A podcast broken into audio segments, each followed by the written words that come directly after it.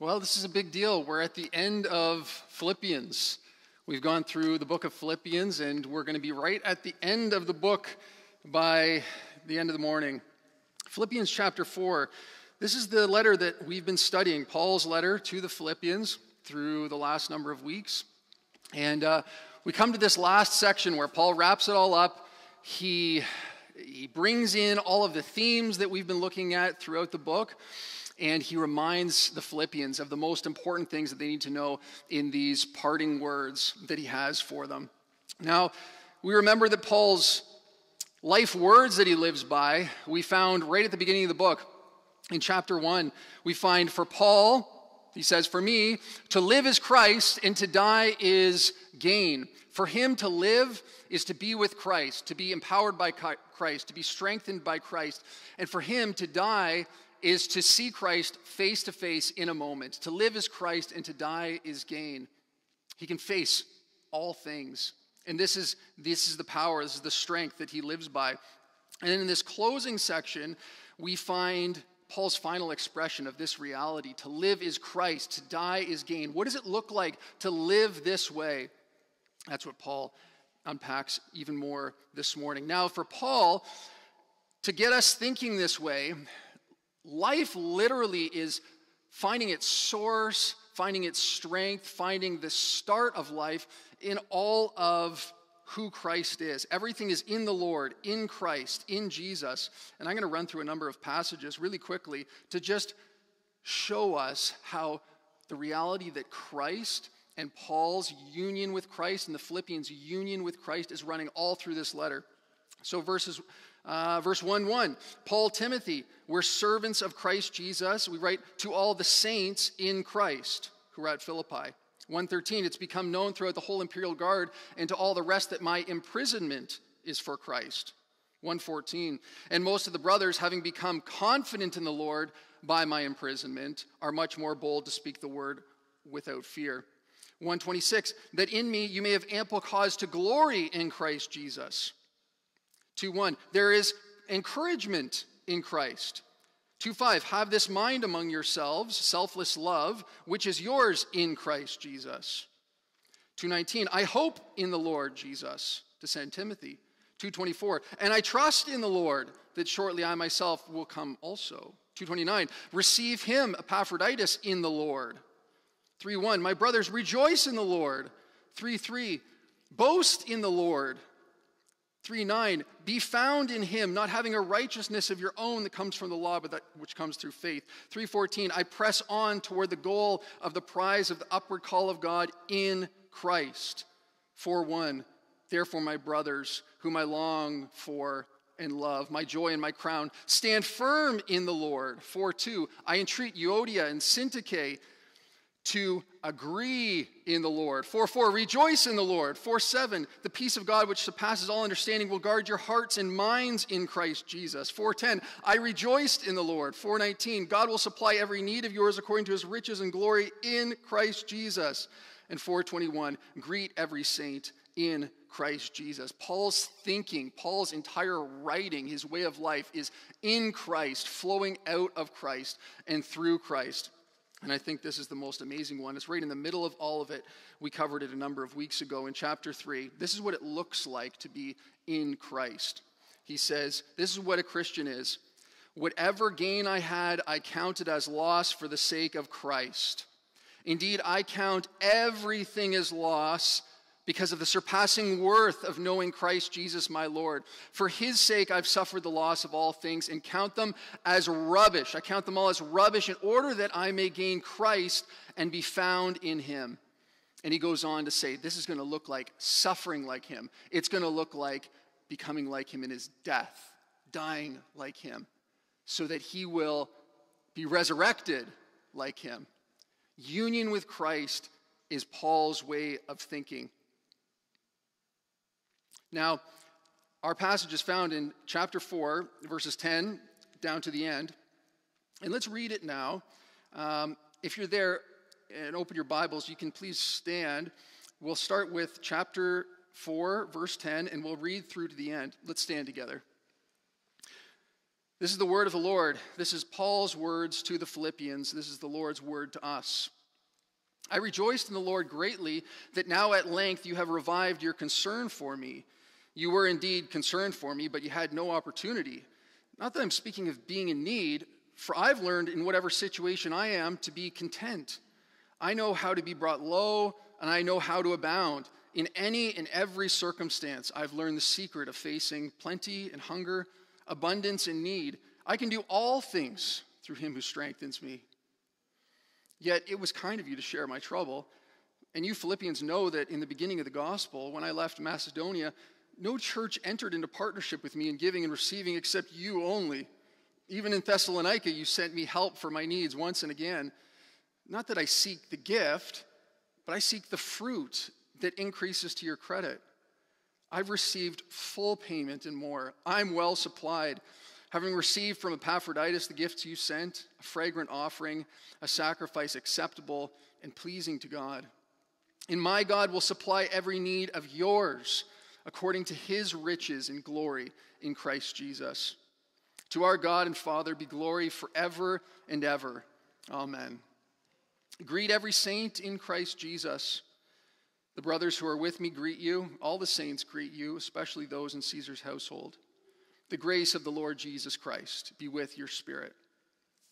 Oh, Father, we ask that you would open up your word for us. Empower us by your spirit now to understand these things, to understand your mind. We pray that we would know Christ, that we would not only be found in him, but that we would be found in Him experientially, moment by moment, even in this moment, right now, that we would know Christ, that we would find the pleasure of Christ, that we would find the all surpassing worth of Christ and Christ alone, and that in light of Christ, everything else would be lost. We pray that you would enable us by this teaching to be able to endure all things now on through the next days, even to death, if you ask that of us, knowing that you will sustain us through all of it and you'll sustain us into eternity. We pray, Lord, that you'd be with us and that you'd minister to us. We pray in the name of Christ. Amen. Please take a seat. So, starting there, that Paul's aim in life is to glorify Christ, to be in Christ, for him to live as Christ, to die as gain. We find in here, we're going to look at nine principles that we're going to move through fairly quickly that are all about the sufficiency of Christ in all things. So, Christ is enough is going to be our motto this morning. Christ is enough. And the first thing we find is that Christ is enough for rejoicing. This is what Paul exhorts the Philippians to do. He says back in 3 1, rejoice in the Lord. And last week we found in verse 4 4, rejoice in the Lord always. Again, I will say, rejoice. This is what Paul was living for. He was living for the joy of the Philippians. If you remember back in chapter 1, 23 through 26, he says, I don't know whether to die or to remain, though it wasn't his call, but he says, I'm hard pressed between the two. My desire is to depart and to be with Christ, for that's far better, but I, but to remain in the flesh is more necessary on your account. Convinced in this, I know that I will remain and continue with you all, and this is why, for your progress and your joy in the faith. His remaining now by the will of Christ was for the joy of the Philippians. That's what he wanted to carry out. He wanted to see their joy. And Paul puts himself forward in his example right now in 4 verse 10 of what it looks like to rejoice in the Lord. He's asking the Philippians to rejoice. He's saying, here's what it looks like to rejoice. I rejoiced, verse 10, in the Lord greatly that now at length you've revived your concern for me. You indeed were concerned for me, but you had no opportunity. What's he talking about? What's the concern that they had? It was concern for his material needs, his, his well being there in prison, probably in Rome. He needed supply. And he said, I, I'm glad and I rejoiced. I actually, I was bursting with joy when Epaphroditus came to Rome, presumably, to deliver the gift that you had. And that's what we find later in this passage. But he's saying, I rejoiced in the Lord greatly, not because I received money from you, but I rejoiced in the Lord greatly because it reminded me of your concern for me. Meaning, it reminded me of our friendship in the gospel. It reminded me that we're united in Christ for a common cause and in a common Savior and Lord. Now, it's, it's not that they just shared a, a common message, it didn't, it's not that they just shared uh, common interests. Though all those things might be true, they shared a common Lord, they shared a common Christ. Christ was their bond. So here's why he says he rejoices in Christ the words of Galatians 2:20. Listen to this. This is Paul's experience. I've been crucified with Christ, so the life that I now live in the flesh, I live by faith in the Son of God who loved me and gave himself for me. It was Christ himself who did the work so that he would be united with Christ. It was Christ himself who did the work so that the Philippians could be united with Christ. And because of the work that Christ did, Paul can rejoice in Christ because he's united with them. So he says, I rejoiced, and this is what it looked like. I rejoiced in the Lord because I was reminded of our friendship that we share in Christ. That's verse 10. That's our first principle. Christ is enough for rejoicing. Now, Paul goes on to say in verse 11, not that I'm speaking of being in need, because he wants to tell them, my joy wasn't in the money. Actually, my joy was in the friendship that we share. My joy was in our union shared in Christ. I don't want you to think this is about the money, so I'm not speaking of being in need. And this brings us to our second principle Christ is enough for facing abundance and need. That's verses 11 through 13. He says, I don't really have a need, but Paul, you're in prison. You have a need. How is it that he has no need? He says, Because I've learned in whatever situation I am to be content. Now we have to understand what does he mean by content? This is one Greek word that's worth unpacking. He's saying it's self sufficiency. I've experienced self sufficiency. I'm self sufficient. I have self rule, it means more literally. And for the Philippians, this is surely bringing to mind the thought of Stoicism that was very popular, a, a way of thinking in, in their time, and actually became so common that it, it wasn't even a movement anymore. It was just part of their society. This is the thinking that says, it doesn't matter what happens around me in all of my circumstances. It doesn't matter whether my friend dies. It doesn't matter whether I come along uh, a great inheritance. None of these things are going to bring me down or bring me up because I find all of my serenity, all of my peace inwardly. It's in me. But now we're going, well, and this is what the Philippians are thinking. That doesn't sound very Christian, does it, Paul? It doesn't sound very Christian to say, well, here's the secret. I've learned in whatever situation I am to be self sufficient. I rule my own inner peace. Now, how is that? Well, the point is that he wants us to get thinking that way. But let's follow along with his argument. Verse 12, he continues I know how to be brought low, and I know how to abound. This is what this self sufficiency looks like. I can do both of those things. I can be brought low, meaning just like when it says that Christ humbled himself to the point of death, even death on a cross, he was brought low, same words. Also, he's learned how to abound. In any and every circumstance, I've learned the secret of this self sufficiency. What's the secret? Well, whether facing plenty or hunger, abundance or need, the point is he's saying these are the two extremes. Whether it's on this extreme, the worst of the worst, or this extreme, the best of the best, meaning everything in between, in these things I can be self sufficient. How is it that he can be self sufficient? It says, I've learned the secret of doing these things. Verse 13, look at verse 13. What's the secret? I can do all things through him who strengthens me. Now, this is where we can go completely wrong, and we can say that we can do anything that we put our minds to because Christ, who's with us, will give us the strength to accomplish it.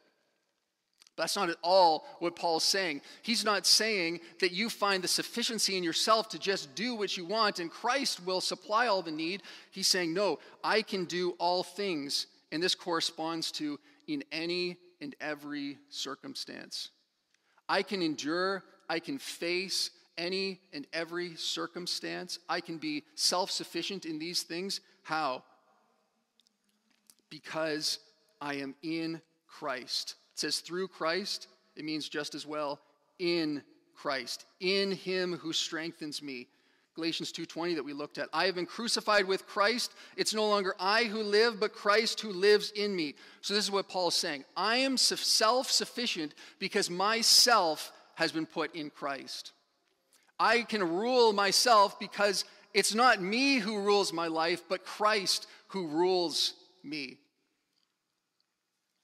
In any and every situation that you find yourself, if you are in Christ, you are sufficient for all of the strength that's required to face the situation because it's not you who live, but it's Christ who lives in you by his Spirit. And it's you who live in Christ and you carry out his work doing his good pleasure.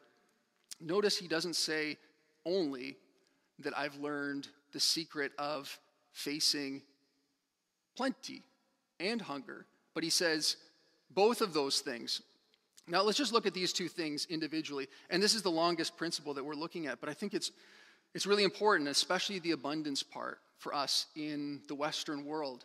How do we face abundance today? How do we face plenty? That's what Paul has to say. Now, first, let's look at what does, uh, what does Paul have to say about the secret of facing need and suffering. You remember his words back in, in chapter 2? He says this to the Philippians Even if I'm to be poured out as a drink offering, upon the sacrificial offering of your faith. Meaning, even if I die, I'm glad and I rejoice with you all.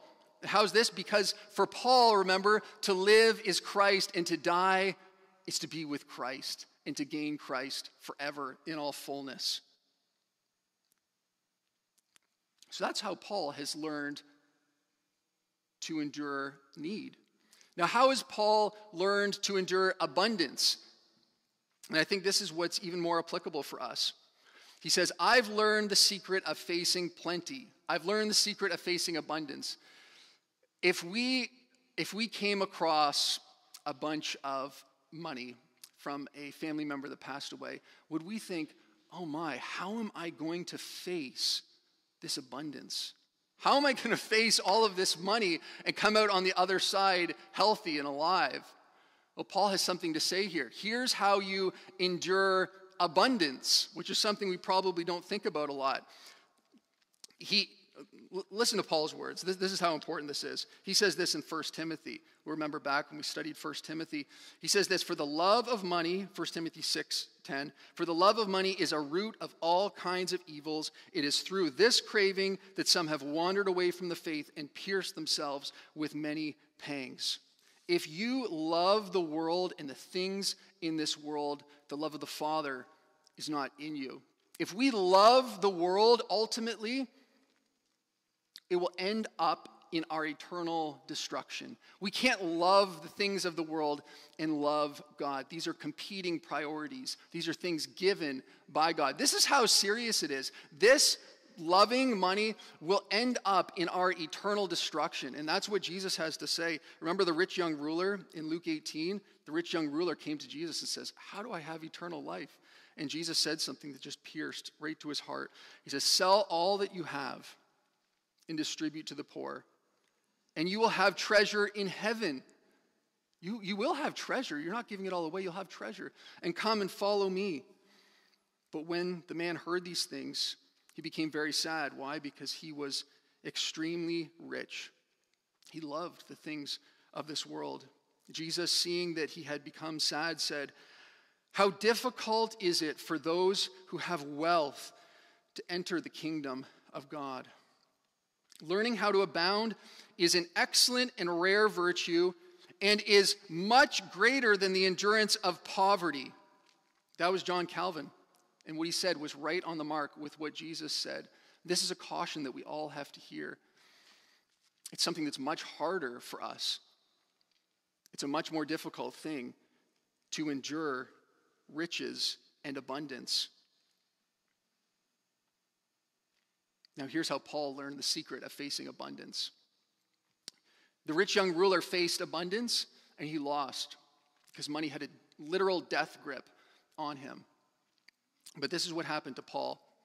Paul said, Everything that once was considered gain, everything that I loved in this world, and I counted as giving credit for me before God. He says in chapter 3, verse 8, For his sake, for Christ's sake, I've suffered the loss of all things, and I count them as rubbish in order that I may gain Christ and be found in him, not having a righteousness of my own that comes from the law, but that which comes through faith in Christ. Not my being a Jew, not my being a Pharisee, not anything in this world. Everything that I once thought to be gain, now I count as loss. Why?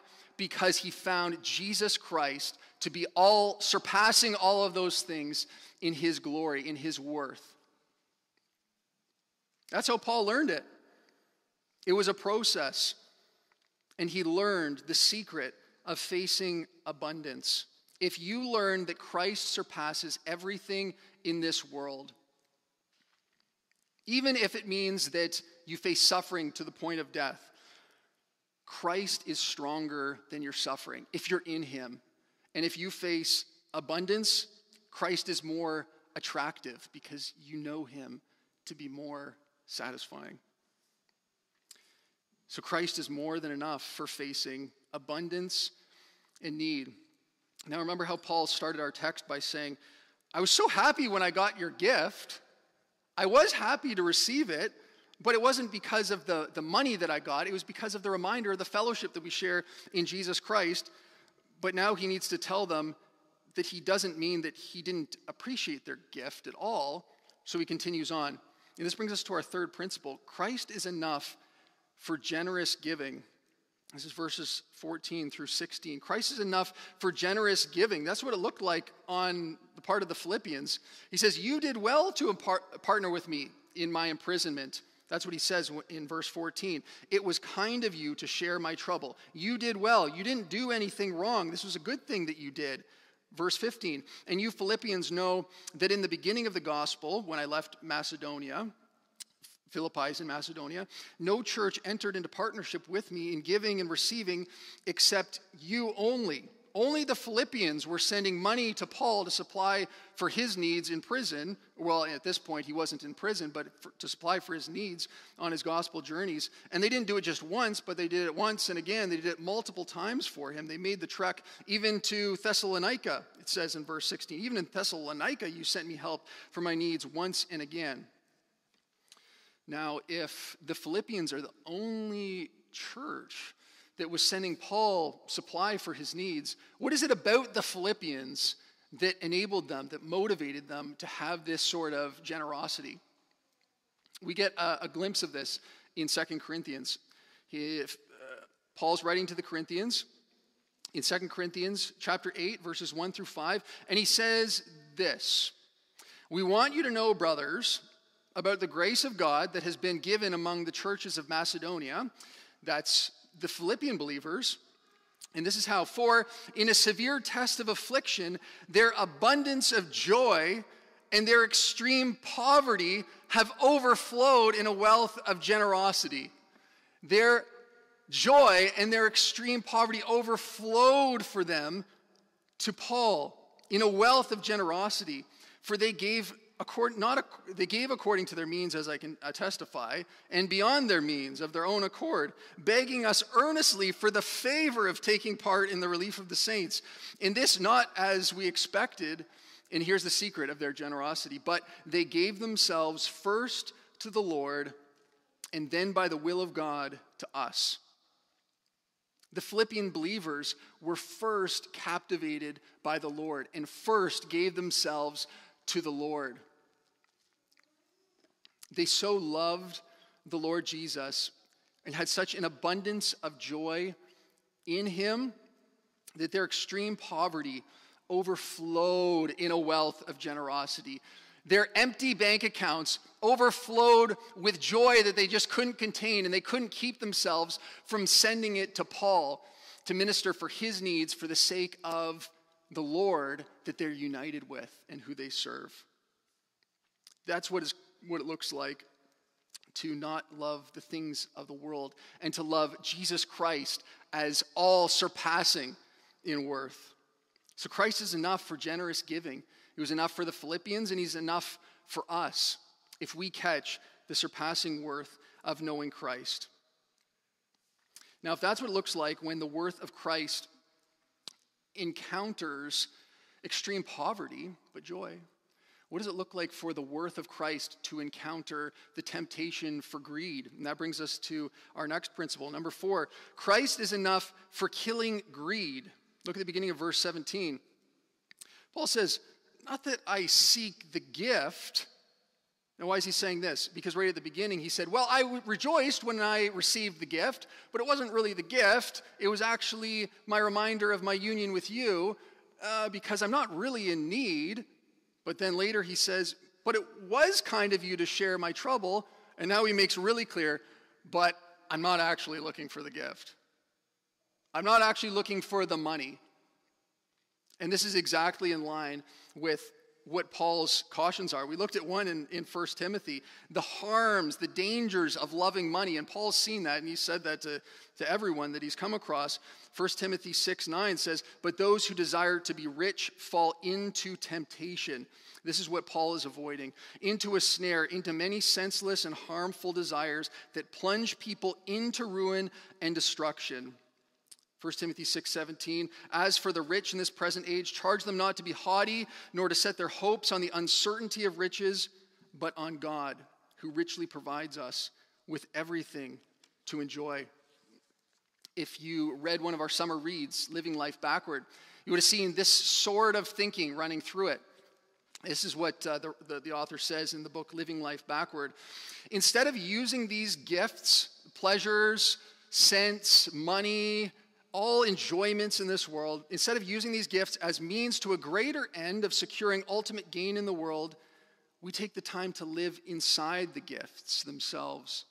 And what do we do? We see the hand of God in them. Or, in other words, we don't set our hopes on the uncertainty of riches, but we set our hopes on God who richly supplies them all for our enjoyment.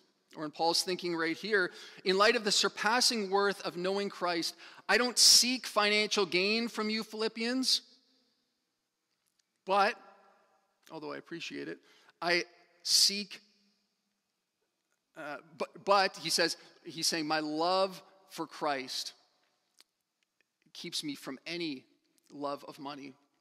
My love of Christ is so great that by comparison, the love of money pales. Christ is better. And we get that back in verse 13 that we already looked at. Christ is better for Paul. He can do all things, he can endure abundance, he can find the power for killing the temptation for greed in Christ. So, what does it look like for Paul to put something in place of this seeking his own gain? He says, Well, I do seek something. I don't seek the gift, in verse 17, following along, but I do seek the fruit that increases to your credit. I seek something, I seek the fruit that increases to your credit. This brings us to our fifth principle Christ is enough for finding eternal gain. And we'll expand on this not only eternal gain, but present gain, present reward, reward of all kinds. Verse 125, we remember that Paul is working for fruit to be found in the Philippians. He says, I'll remain and continue with you all for your progress and joy in the faith. But what's this progress? What's the fruit that he's looking for? And it's right back in verse in chapter 1 verse 9. This is Paul's prayer. This is Paul's prayer for the Philippians. He says, "I pray that your love may abound more and more with all knowledge and all discernment, so that you may approve what is excellent, and so be found pure and blameless for the day of Christ, filled with the fruit of righteousness that comes through Jesus Christ to the glory and praise of God, filled with the fruit of righteousness. If you're in Christ, If you've been crucified with Christ, it's no longer you who lives, but Christ who lives in you. Romans 6 also has all kinds to say about this. If we're in Christ, we've been united with him in his death, united with him in his burial, united with him in his resurrection, so that the life you now live, you live in the flesh, but by faith in the Son of God. So going back to our passage, verse 17, what's, how do we connect all this? What is this all saying? How is he saying, I seek the fruit that increases to your credit? He's saying, the fruit of a life that's united with Christ overflows in righteous living. And that righteous living is to your credit. So he says, When you are giving to me this money, I'm not actually looking for the dollars, but I'm looking for it because it's, an, it's evidence of the righteousness that you have by faith in Christ. It's righteous living. It's evidence that what I'm seeking to do for you, Philippians, is actually working out for your progress in the faith. And he says, This isn't just for my credit, and it's not just for the sake of the Lord, but it's also for your credit. Luke 6:35 be familiar with these words. Love your enemies do good lend expecting nothing in return and why? Your reward will be great in heaven. To do good is to secure for yourself eternal reward. And these two things aren't at odds and even in the present time, right now, there's actually reward, not only in the age to come, but there's reward now in living righteously, in living from our new natures. I'll give you three examples quickly. These are, these are just examples that Paul gives in his letter to the Philippians. This is the credit that works to your account by living righteously, Paul says. Here's the first one righteous fruit works sanctification. That's chapter 1, verse 10. Be filled with the fruit of righteousness because it results in being pure and blameless for the day of Jesus Christ. That is, God will use this fruit, a growing righteousness in life, to continue transforming your life until you're finally glorified and made pure, pure and blameless in Christ's coming. A second thing, righteous fruit provides assurance of salvation. Chapter 1, verse 27 to through 28. Not only let your manner of life be worthy of the gospel of Christ. Why? Because it's a sign of your salvation. A third thing righteous fruit is answered with the peace of God. We saw last week, let your requests be made known to God, and the peace of God, which surpasses all understanding, will guard your hearts and minds in Christ Jesus. What you've learned and received and seen in me, practice these things and what's the result? The God of peace will be with you. If you seek to please God, God's peace will be with you right now. And you will receive reward now, and you will receive reward in the age to come. Now, if you can seek to please God, that does infer something. That brings us to our sixth principle Christ is enough for pleasing God. That's verse 18. Paul says this What then? No, he says, I have received full payment and more. I am well supplied, having received from Epaphroditus the gifts you sent, a fragrant offering, a sacrifice acceptable and pleasing to God. Now, what's the problem with this idea that we can be pleasing to God in our conduct? Romans 8 8 says this Those who are in the flesh cannot please God. If you are in the flesh, you can't please God. God isn't pleased with how you live. But he says next, You, however, are not in the flesh, but in the Spirit. If in fact the Spirit of God dwells in you, anyone who does not have the Spirit of Christ does not belong to him. But if Christ is in you, although the body is dead because of sin, the Spirit is life because of righteousness. So we're actually alive, living, And because it's Christ who lives in us, we can please God. And this is how Paul can say in Romans 12, in light of everything that I've just told you in, in, to the Romans, in light of everything that I've just told you, in light of the mercies of God, do this present your bodies as a living sacrifice, holy and acceptable. That's the same word, pleasing to God, which is your spiritual worship. Offer yourselves to God because in offering yourself to God, you're offering to God the life of Christ that lives in you, and in that God is pleased.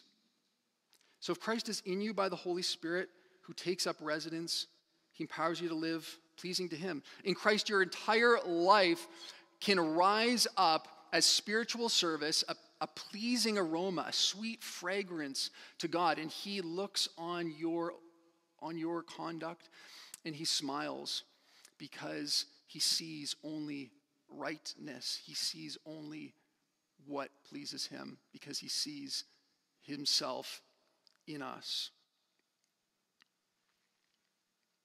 So, not only are our material needs met in Christ, as we saw in a, in a previous principle, not only can we please God by knowing Christ, but here we have an amazing promise. This brings us to our seventh thing Christ is enough for supplying every need every need.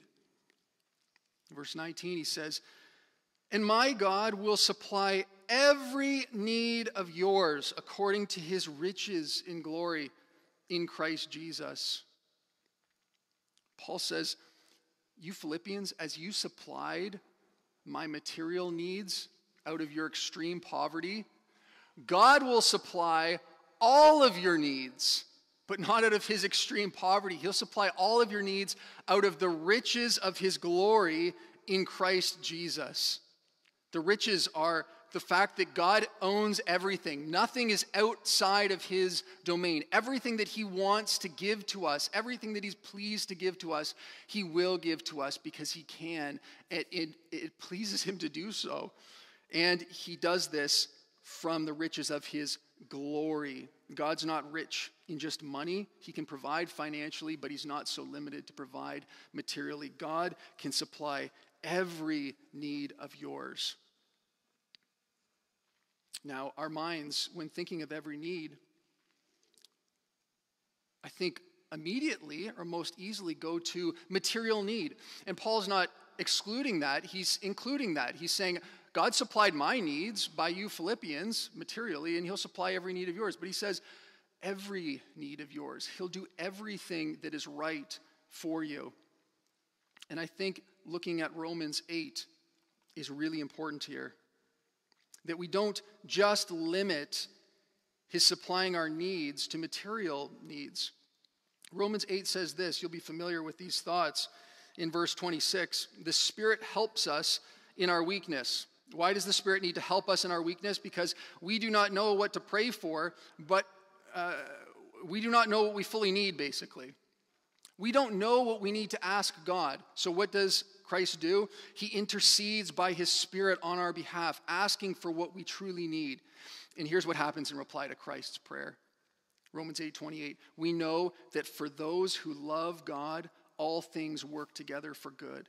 Christ desires our good at all times, in all circumstances. We're his friends, we're the ones he loves. We're in him. He desires our good. So he prays for our good, he prays for our needs, and his prayers answered. All things will work together for good. What does this look like? Well, it doesn't just look like material abundance. Romans 8:31 who shall separate us from the love of Christ? The answer is no one, nothing. But then he says, These are things that you will encounter. How? For your good. Shall tribulation or distress or persecution or famine, that's hunger, or nakedness or danger or sword? No. But he says, as it is written, for your sake, we're being killed all the day long. We're regarded as sheep to be slaughtered. But God says, if you love me, I will work these things, even these things, even being killed, I will work for your good because this is what's most needed for you to know me, for you to experience me, for you to be made like me day by day, all the way into eternity. And this is what is your need. In the words of Philippians 4, you will be brought low, you might hunger, you might be in want, you might be in tribulation, persecution, famine, nakedness, danger, sword. You might be killed, slaughtered like a sheep. But this is what's needed for you because Christ has your greatest good in mind at all times. And what does Paul end up saying to all these sorts of things in Romans 11?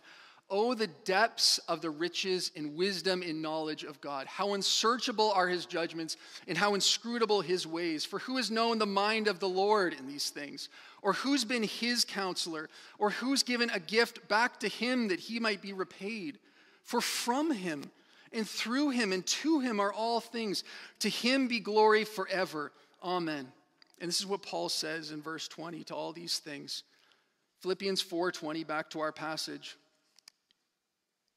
To our God and Father be glory forever and ever. Amen. This is a beautiful truth. This is a beautiful promise that Christ will supply every need of ours according to the riches of his glory in Jesus Christ. Glory and praise to God forever and ever for this. This brings us to our final two principles that we'll look at very quickly. And the final greetings. Paul isn't done with this idea of being in Christ and finding everything for life and death and everything in between in Christ. Verse 21, he parts with the Philippians with these words Greet every saint in Christ Jesus. The brothers who are with me greet you. All the saints greet you, especially those in Caesar's household. Who are the saints? They're those who've been made holy, those made holy by union with Jesus Christ. When you greet a saint, though, you're not just greeting someone who's holy in their behavior, but you're greeting someone who knows the same Lord. Jesus says this in Matthew 25 40. These are the words of him, the king, in his picture. To those who have endeavored to share the fellowship like Paul has with the Philippians. He says this Truly I say to you, as you've done it to one of the least of these, my brothers, you've done it to me. If we greet the saints, and as Paul greets the saints who are in Philippi, we greet, he greets Christ himself because Christ is in them and they are in Christ. This is a wonderful truth. This brings us to our final and closing principle. Not only is Christ enough for our fellowship right now with other believers, Christ is enough as we go for walking in grace. Christ is enough for walking in grace. This is our last verse, verse 23. The grace of the Lord Jesus Christ be with your spirit. Even in this last phrase, Paul ends as he ends all of his 13 letters in the New Testament, and in a very similar way as to how he starts it saying something about the grace of Jesus Christ. This is how we'd be commissioned here at the end of the letter of Philippians. It's been a joy for me, and I hope it's been a joy for you to go through the book of Philippians, to experience the grace that is here for us in Jesus Christ, to know Him, to walk in His grace. And now Paul commissions the Philippians and he commissions us. These are the words of Christ, really, to us as we leave the book of Philippians. Paul prays that Christ's grace, that same grace that makes us rejoice, the same grace that strengthens us to face abundance and face need, the same grace that compels us to give generously and willingly, the same grace that kills any greed in us, the same grace that brings eternal gain the same grace that empowers us to please God, the same grace that supplies every one of our needs, the same grace that joins us into fellowship with all the saints, the same grace that saved us and keeps us now, the same grace that will empower us for service in the days ahead, the same grace that will sustain us through all of eternity. Be with your spirit as Christ has graciously given us of himself as we've studied this letter and we've truly experienced something of Christ in it. Now, our Lord and our Master, our dearest friend, our companion, he graciously goes with us. And he goes with us by his grace. That we know his grace and his glory and his surpassing worth. That we would find all rejoicing in him and all of this so that Christ's grace and therefore his joy, therefore Christ himself, would be made known to all people in all nations, in all the world, now and forever. And why? Glory to God our Father, forever and ever. Amen. Let's pray. Our God, we praise you because of Jesus Christ. At the end of all of this, we say, Glory to you, our God, forever and ever. Not only because you've given us things that we need right now, not only that you've, as if to say only, that you've given us salvation, that you've rescued us from eternal destruction, that things like the love of money would drag us down into. Not only do you sustain us right now, and give us everything that we need for life. But you give us of Jesus Christ. And we ask that you would give us more of Christ, that we'd find that we know more and more the surpassing worth of knowing Jesus Christ our Lord, that we be able to say, Christ is enough in all these things. Would Christ be enough for us to face abundance in the days ahead and need if you so wish? Knowing that it all comes from your good hand. And we pray that Christ would be enough for us all the way into eternity, knowing that Christ is enough for us in eternity and forever. Would the sufficiency of Christ so overflow in us with joy that we would not be able to help but give this of our possessions and of our words and our actions, as the Philippians did,